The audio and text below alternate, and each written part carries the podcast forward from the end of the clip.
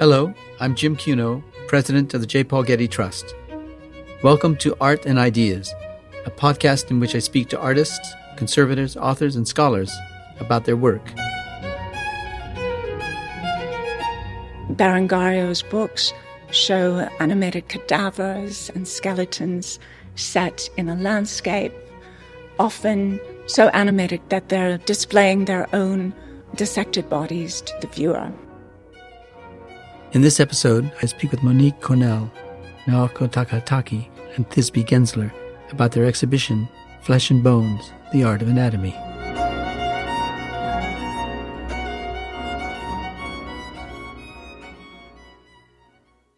Renderings of the human body have been crucial tools for both artists and doctors for centuries. Anatomy was a core element of artistic training, and artists such as Leonardo da Vinci and Michelangelo were praised for their skill in depicting the human form. But there was also a wide market for anatomical drawings among doctors and medical practitioners as tools for teaching and study. The Getty Research Institute exhibition, Flesh and Bones, The Art of Anatomy, showcases the innovative representations of the human body from the 16th century to the present day from anatomists like Andreas Vesalius to artists like Robert Rauschenberg and Tavares Strachan. I recently spoke with scholar and independent curator Monique Kornell, GRI curator of prints and drawings Naoko Takahatake, and GRI research associate Thisbe Gensler in the galleries. Thank you, Monique and Thisbe and Naoko, for speaking with me in this podcast episode this morning. Now, Monique, Andreas Vesalius' influential anatomy book, The Fabrica, or The Fabric of the Human Body, dates to 1543 it's not the earliest book to feature anatomical illustration. What was the earliest book, and why has the Getty Research Institute collected anatomical books and prints anyway? So while the GRI's collecting scope is wide ranging, you may be forgiven for wondering why a library focused on art has such significant holdings in anatomy. Well, anatomy truly belongs in the library because it was one of the key subjects taught to artists for hundreds of years being part of the curriculum of early art academies, which were first instituted in the late 16th century. From the Renaissance onwards, artists sought out the study of anatomy, turning to doctors to observe dissections or picking up the dissection knife themselves or drawing from articulated skeletons set in lifelike poses, such as we see in Cornelius Cort's engraving of an ideal art academy after Stradanus from 1578. Some anatomy books made their way into the collection through the acquisition of general collections of art books. Some anatomy atlases were purchased as significant examples in the history of book and of book illustration. Other books are representative of the production of well-known artists, such as the set of illustrations of the nerves after drawings dated to the early career of the Roman 17th century artist Pietro da Cortona. Up until the Renaissance, the anatomy of the body was described primarily in words rather than images. The earliest academic anatomy text with significant illustration is that of the Bolognese surgeon and anatomist Berengario de Carpi. His commentary on um, Mundinus, a 14th century dissecting manual, appeared in 1521, and then he came out the next year with a short introduction to anatomy in 1522, and the GRI owns a copy of the second edition of 1523. These books were influential in many ways. Rather than showing the body inert on the dissecting table, Berengario's books show animated cadavers and skeletons set in a landscape, often so animated that they're displaying their own dissected bodies to the viewer. Berengario was constantly improving and updating his illustrations, which was unusual that he would go to that expense. But he was well known as a connoisseur of art, a collector of art. He once accepted a painting by Raphael in lieu of payment for his treatment of a Roman cardinal. He accepted a painting by Raphael yes. in lieu of payment? Yes. Oh, that's extraordinary. It is extraordinary. He owned antique sculpture and he was a patron of the Renaissance goldsmith and sculptor Benvenuto Cellini. So I think it is a case of anatomists who are interested in the visual arts, like Berengario de Carpi or Etienne de la Riviere, who is a co-author of a mid-16th century French anatomy atlas and who he himself also drew and contributed to some of the illustrations, and Vesalius himself, who also drew and is responsible for some of his own illustrations. Now, what about William Cowper's etchings of two-flayed figures in this book form that we're looking at now? Cowper himself being equally renowned for his dexterity in dissecting as in drawing. The English surgeon and anatomist William Cowper provided the drawings for his own publications and that of his colleagues. He was famous in his own day uh, for his skill in dissecting and as an anatomical draftsman. We are looking at the second edition of his Myotomia Reformata, which was published in 1724. However, this is a posthumous publication. Cowper himself died in 1710. Do we know why he made the book in the first place? Yes. The Myotomia Reformata is a book focusing on the muscles of the human body, and his aim was to show every muscle in the body. What he's done here is quite humorously posed active cadavers in choreographed poses. So they almost look like they're reenacting a stage show. He's showing the figures in two different layers to make it easier for you to compare the muscles in each figure. Cowper is just one example of several anatomists in the exhibition who provided their own illustrations for their books, and thus closing the gap between understanding and representation. Other examples are Etienne de la Riviere from the mid 16th century, uh, Jean Galbert Salvage, who was an army surgeon, published an anatomy book for artists, in the early 19th century and from the mid 19th century, John Maclise's Surgical Anatomy, published in London. So we're looking at Etienne de la Riviere's printed book of skeleton with nerves. And tell us about this. The surgeon and anatomist Etienne de la Riviere collaborated with the physician Charles Estienne on the De Dissectione, which came out in 1545 in Paris. Etienne de la Riviere did the dissections and also was responsible for some of the illustrations. In this opening, there, a skeleton serves as a scaffold for springing nerves that are indicated by a, a jumble of crisscross indicator lines. The skeleton is set in a landscape and we see a port below. So he's set in the land of the living and he's so animated that he is participating in his own display of his body in the sense that he's holding up his lower mandible to demonstrate the course of the nerves that run through the lower jaw. Is this the particular ailment that is being addressed or just a description of the anatomy? No, it's purely for the nerves and the course of the nerves. It appears to be a rather macabre figure to our eyes, but in fact, it is a scientific image. How how do we know that uh, they were accurate in their descriptions of the nerves and things? Then, do we have them compared to now that we can make that kind of judgment? I'm not a physician, but some people have analyzed them, and you know some parts are correct, some aren't correct. That's how it goes.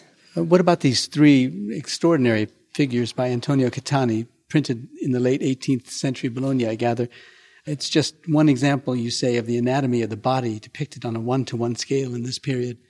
What purpose did this have, and how was it achieved that they could print so large? Well, this extraordinary and, and quite rare set of three life size figures by Antonio Cantani, um, dated to 1780 and 1781, were produced in Bologna by Cattani, who specialized in anatomical prints. And their life size was achieved by joining five prints each together. And they were part of Cattani's plan to show an entire course of anatomy of the human body in print. And they were originally marketed to artists, by 1780, Cattani and his partner Nerozzi had moved their shop nearby the Bologna Anatomy School, so medical students passing by could purchase these. Were they expensive? Could an anatomy student actually afford to buy with such a thing? I'm assuming that they could yeah. because it's marketed initially to artists and then probably purchased by doctors. So the Cattani figures are emblematic of a vogue for depicting the anatomy of body in actual size. And this happened both in sculpture and in print. It was a physically astonishing way of conveying the body structure, allowing for greater detail, and for some representing a true imitation of nature. Cattani himself modeled his figures on sculptures, anatomical sculptures by Ercole Lelli a sculptor and artist of a generation before Cattani. And it's notable that she retained the exact dimensions of these sculptures. Two of the figures are after caryatids that supported the baldachin above the lecturer's seat in the Bologna Anatomy Theatre. And one figure is after a life-size wax anatomy in the Bologna Institute of Sciences. Cattani would have been also aware of life-size écorché models popular in art academies, such as those by the French sculptor Jean-Antoine Houdon. Tell us what an écorché model is. Oh, an écorché model was a sculptural figure showing the muscles of the body with the skin removed. What does écorché mean? Is that what it means? It means flayed. Yeah. It does. yeah. yeah. The life size impulse also made for particularly large and unwieldy and expensive anatomy books. Govard Bidloo, in his Anatomia Humani Corporis, asked his artist Gerard de Lairesse as far as possible to portray the figures in proper size and from the life. Naoko, why was Bologna a center of printmaking and of the study of anatomy? Anatomical illustration was a pan-European phenomenon through the early modern period. And certain cities emerged as important centers of production over the centuries, including the Italian city of Bologna. And there are a number of factors that contributed to this.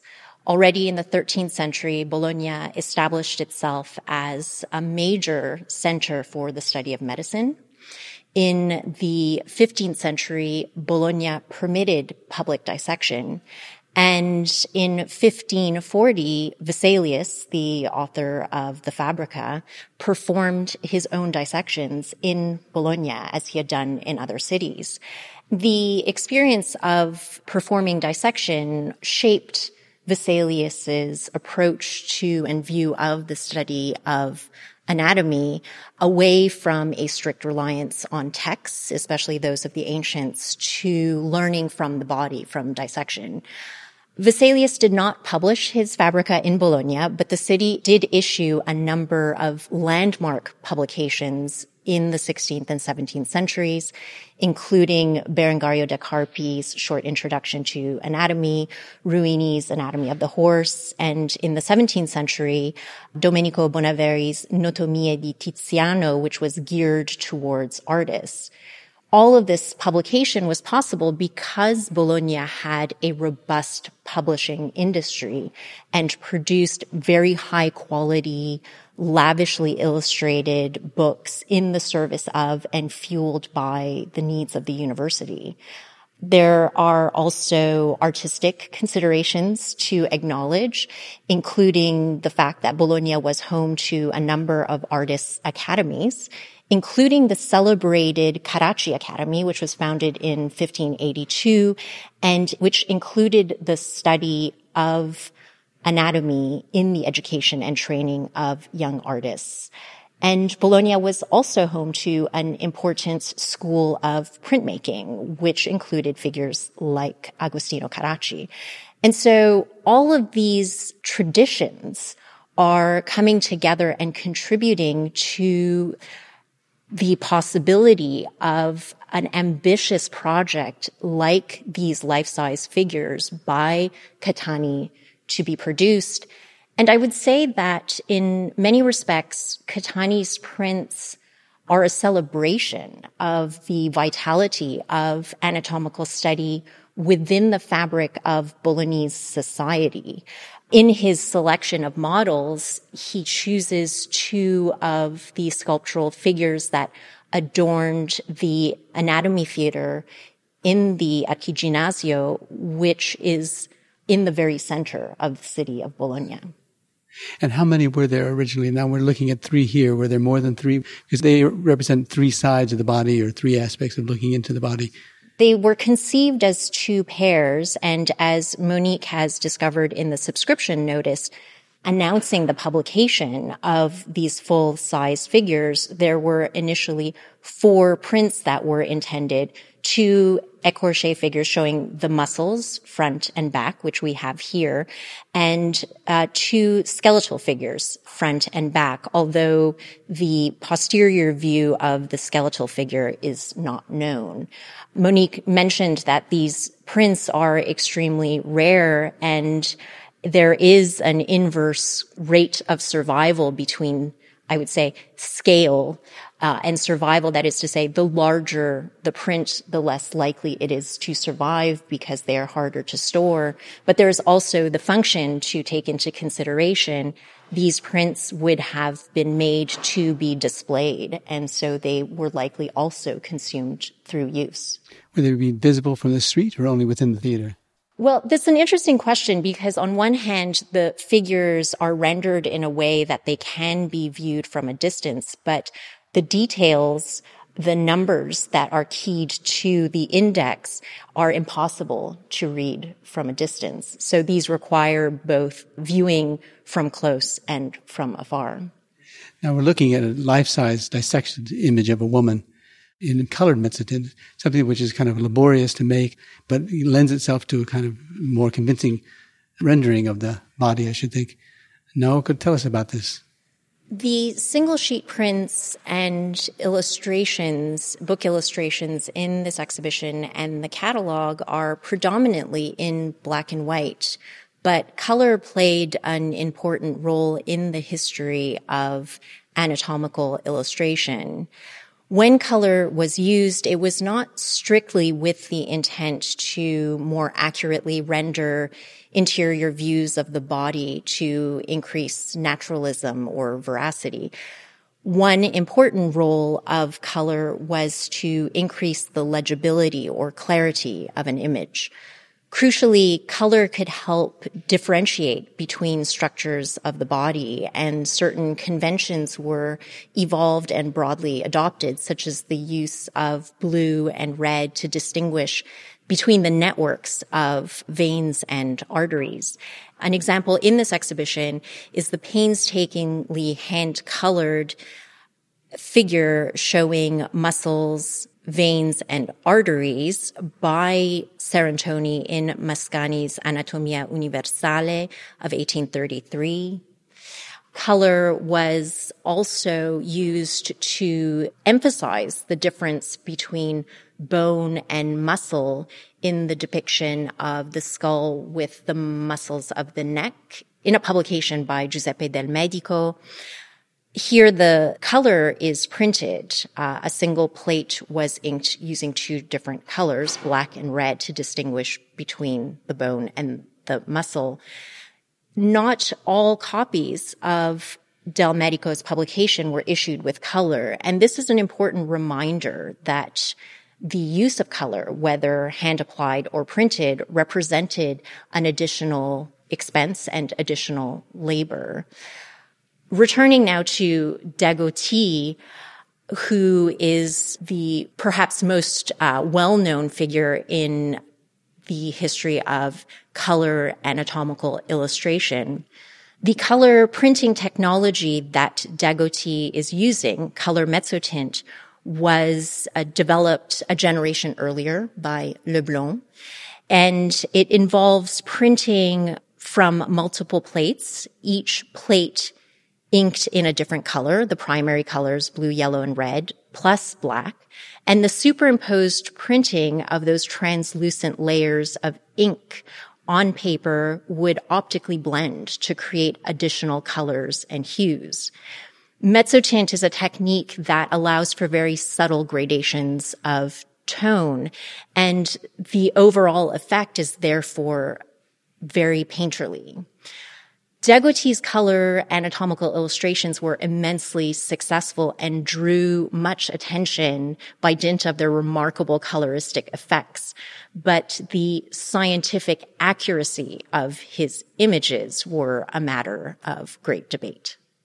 We're looking at a woman whose body has been opened to us so that we can see the interior of the body and the organs that uh, are necessary to produce the life-like effects of this print. Thisbe, what about pregnant women? Well, actually, in this exhibition, there's a wonderful juxtaposition between Gautier Dagoty's life-size color dissected woman and William Hunter's anatomy of the human gravid uterus. This is an incredibly gruesome image that many visitors might find quite brutal and off-putting. It does not do the idealizing, beautiful coquettish look that Gautier Dagoty's woman has. This is just the stumps of the leg, the torso completely uh, sectioned off from the rest of the body so that we just see the fetus in utero with her skin and tissues pulled apart so that we can see a nine month fetus still in the womb this effort to create an incredibly naturalistic image, it is very lifelike. There is the sheen of mucus on the umbilical cord and kind of the wet hairs of the child's head, its curled fingers, all these details that are giving us an extremely naturalistic look at a dead body. It is decidedly dead. It is not animated like Gautier Dagoty's. This is obviously on a dissection table, no longer living. We don't have a face. We don't have the rest of the body at all here. And part of the reason for that is a moment when male physicians were beginning to overtake a traditionally female domain of midwives in birth. And they're doing so by invoking the language of science and anatomy to legitimize their kind of usurpation of this traditionally domestic experience. So this kind of very enlightenment objective and naturalistic image is also serving as kind of an advertisement for the male physician and the profession of obstetrics which is just kind of coming into its own in this period. Does the book show different stages in the development of the fetus? Yes, it shows all nine months of gestation. Each month is represented. And it took Hunter decades to produce because cadavers of pregnant women were quite rare to come across, especially at each stage of gestation. As you can imagine, this kind of cadaver was would take a while to, to acquire. And this is very new. We hadn't seen this level of morphology in obstetrical science and we are seeing here a prioritization of the fetus over the maternal body. And that's an interesting development, especially when you look across this exhibition of other images of women's bodies, which are in the history of anatomical illustration are typically uh, portrayed in pregnancy as an effort to describe reproductive health rather than any other anatomical features. Now let's move to the second gallery. Now we've come into the second gallery of the exhibition and we're looking at objects that represent the broad appeal to the general public of anatomy. How is this demonstrated in the exhibition? I want to actually even rewind to another overarching theme of this exhibition, which is the kind of Venn diagram of art and anatomy, which is often a circle or maybe a waning moon, but there's a total eclipse in a lot of cases here where, for example, the anatomist and the artist are the same person. But we can think about this in terms of the consumption of these objects. And when we have artists and anatomists, both artists and physicians consuming the same textbooks, for example, or marketing surgical atlases to artists as well. So there's a kind of overlap in both the marketing and the consumption of many of these objects. And I think this also speaks in general to the very broad appeal of anatomy and the visual culture of anatomy, which over the centuries and across this entire exhibition you can see. So we spoke about the Gautier Dagoty and the popularity of these prints. It was an extremely commercial enterprise. It was a lucrative marketing opportunity to look at the body because so many people were interested in it. And, and those people were physicians, I guess, budding physicians. And lay General people. public. Yeah. So physicians, lay people, artists. I hope that we will see that in this exhibition that so many people are visiting this because we're all interested in our own bodies and looking inside them. And, you know, we can see this in several examples across centuries in the show. Right now, we're standing in front of Remmelin's engraving, which is one of our fantastic examples of flap anatomies. Flap anatomies? Flap anatomies, yes. This is a technology, a paper technology where a paper support or flap can be lifted up and underneath it you will see various layers of the body.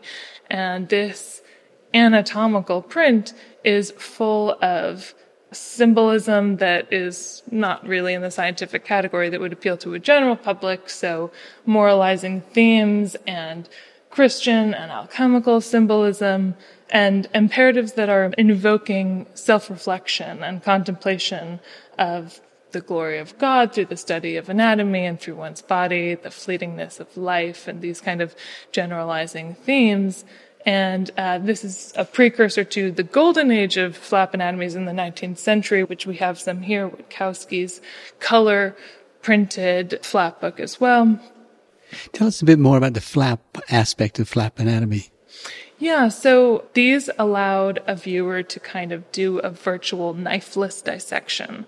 So without any of the gruesomeness of a real cadaver, you could see the various layers of the muscles, the bones, the organs, different parts of the body in finer detail. By lifting up a flap. Exactly. Literally lifting up a flap. You're literally lifting up a flap. And this one is an incredibly intricate one, which I will let Naoko speak a little more about. Naoko? We're looking here at Remmelin's microcosmic mirror in the edition of 1619. It contains three intricately detailed flap anatomies.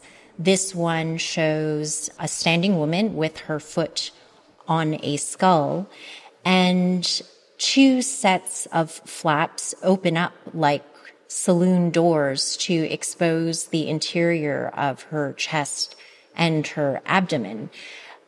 Concealed beneath the surfaces are multiple layers of paper flaps, each one illustrated with an organ or a physiological system.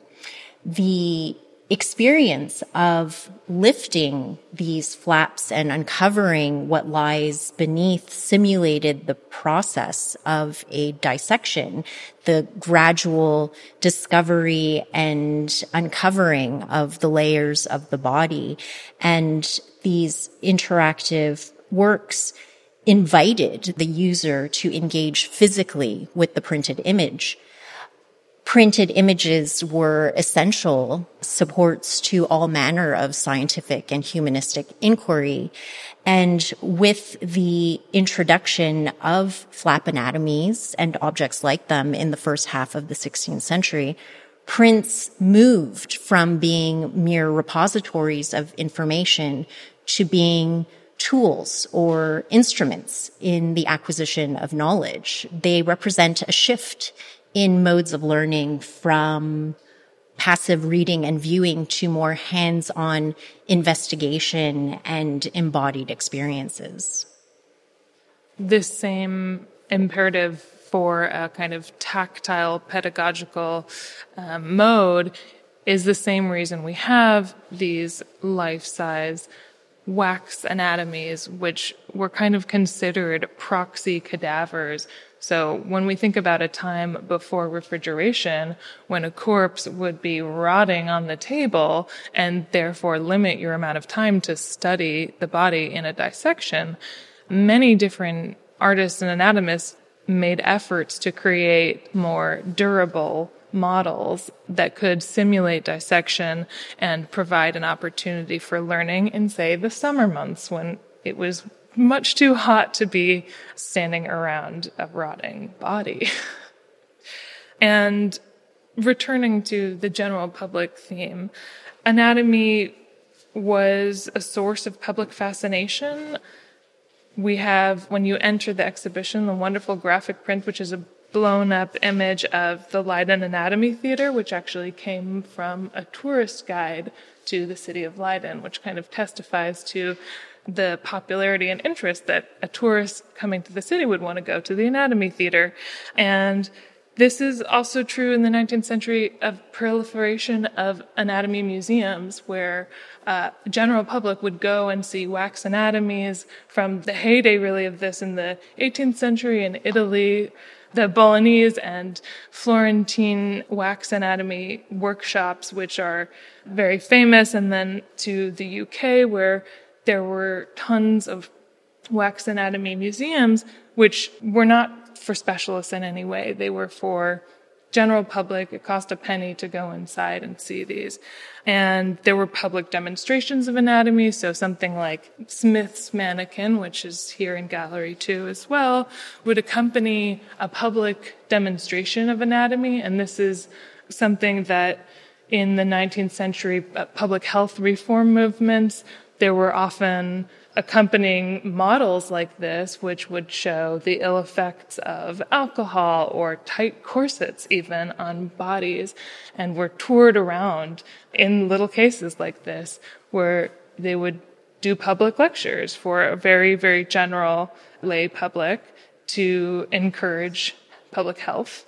And I think the most pertinent example of that, and a very iconic one is the transparent man from the Dresden Hygiene Museum in Germany, where this was a life-size clear plastic encased anatomy, which had internal parts that would light up and you could learn about each internal part. And it was a visualization of health, which was so popular that we eventually get these toy versions of it. So this Visible Woman toy, which is from around 1960, is a plastic model assembly kit that was marketed to children and ostensibly for kids to play with and learn from, but carries this legacy of public health that comes from early 20th century plastic. We, we should point out that printed on the surface of the top of the case is from skin to skeleton, the wonders of the human body revealed. Assemble, remove, replace all organs.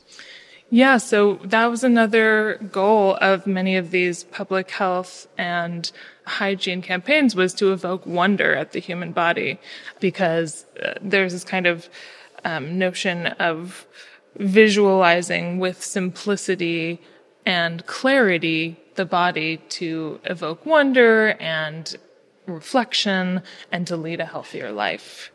Now, you've described this 3D anatomical model for us, but tell us what are the advantages of it over the flat 2D dimensional? So, in addition to all the printed material, medical students and artists would also use three dimensional models in their studies on both sides of that spectrum from wax anatomies we've mentioned, or écorché plastic figures, which artists would draw from, in addition to having a life model, doing a pose that would activate the muscles in real life rather than kind of the deflated post-mortem plaster cast of certain muscles.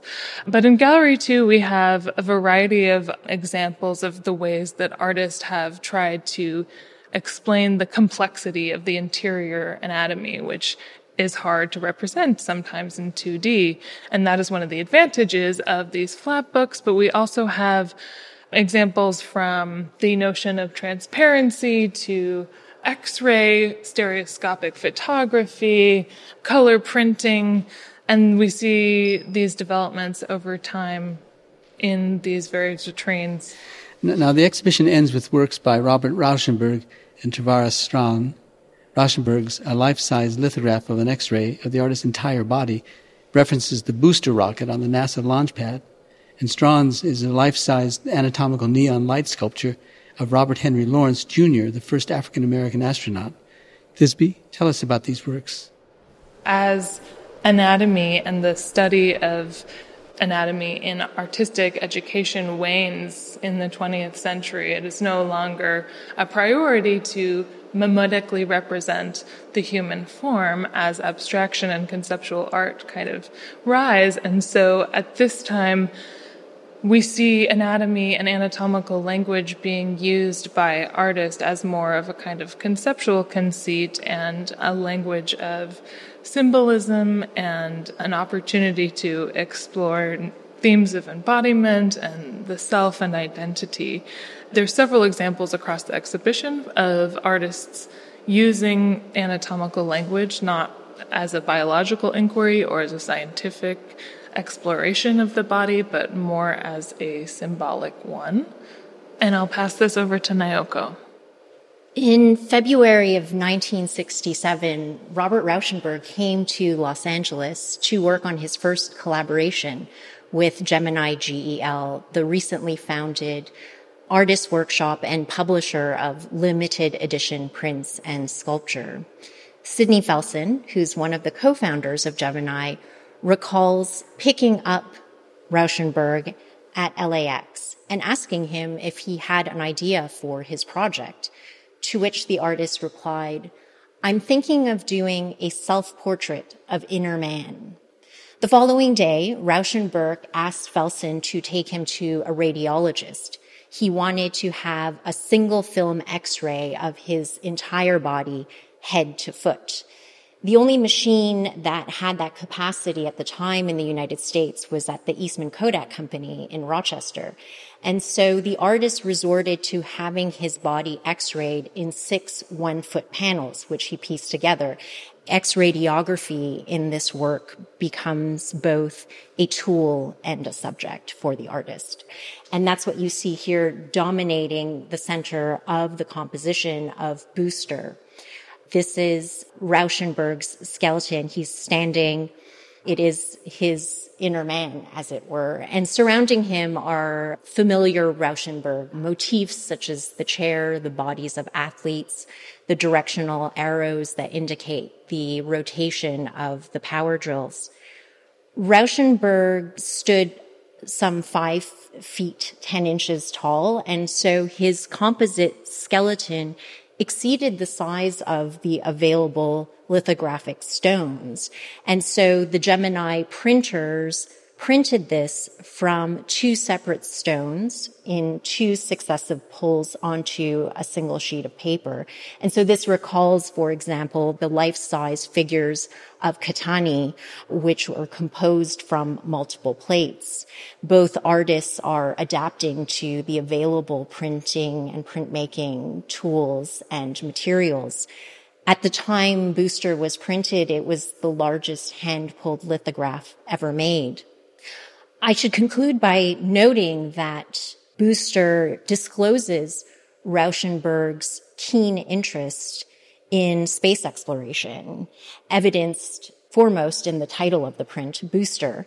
And in 1969, Rauschenberg would be invited by NASA to Cape Canaveral to witness the launch of the Apollo 11 mission.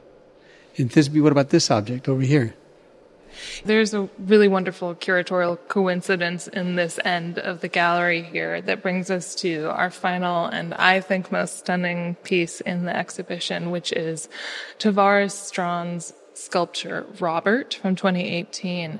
And Tavares Strawn was the artist in residence at the Getty Research Institute from 2019 to 2020, I believe. And produced this glass and neon sculpture, which is a portrait of Robert Henry Lawrence Jr., who was the first African American selected to be an astronaut by a national space program.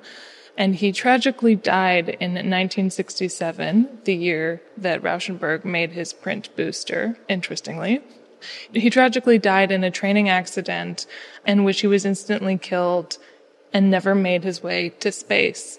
And so he was also not recognized by NASA as an astronaut for this reason until 1997, 30 years later. And Tavares is interested in this historical figure because, mostly because he was left out of the historical narrative for so long. So what we're looking at here is a pulsing neon figure that is part circulatory system, part skeleton. It is a floating body in a dark room. This form is floating weightless in space with pulsing, flickering neon lights. And while this is a portrait of a historical figure, it is not a true likeness. There is no countenance that we can recognize, and we don't see his skin color. We just see his interior anatomy.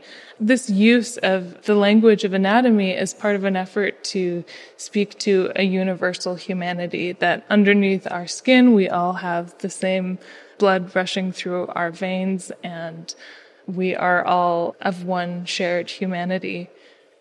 Well, this is a fascinating exhibition, Monique Naoko Thisbe. Congratulations. And thank you for sharing it with us on this podcast episode.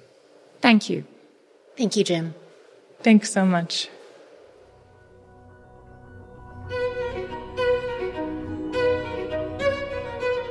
Flesh and Bones, The Art of Anatomy is on view at the Getty Research Institute through July 10th, 2022. This episode was produced by Zoe Goldman, with audio production by Gideon Brower and mixing by Mike Dodge Weiskopf. Our theme music comes from the Dharma at Big Sur, composed by John Adams for the opening of the Walt Disney Concert Hall in Los Angeles in 2003 and is licensed with permission from Hendon Music. Look for new episodes of Art and Ideas every other Wednesday. Subscribe on Apple Podcasts, Spotify, and other podcast platforms. For photos, transcripts, and other resources, visit getty.edu slash podcasts. And if you have a question or an idea for an upcoming episode, write to us at podcasts at getty.edu. Thanks for listening.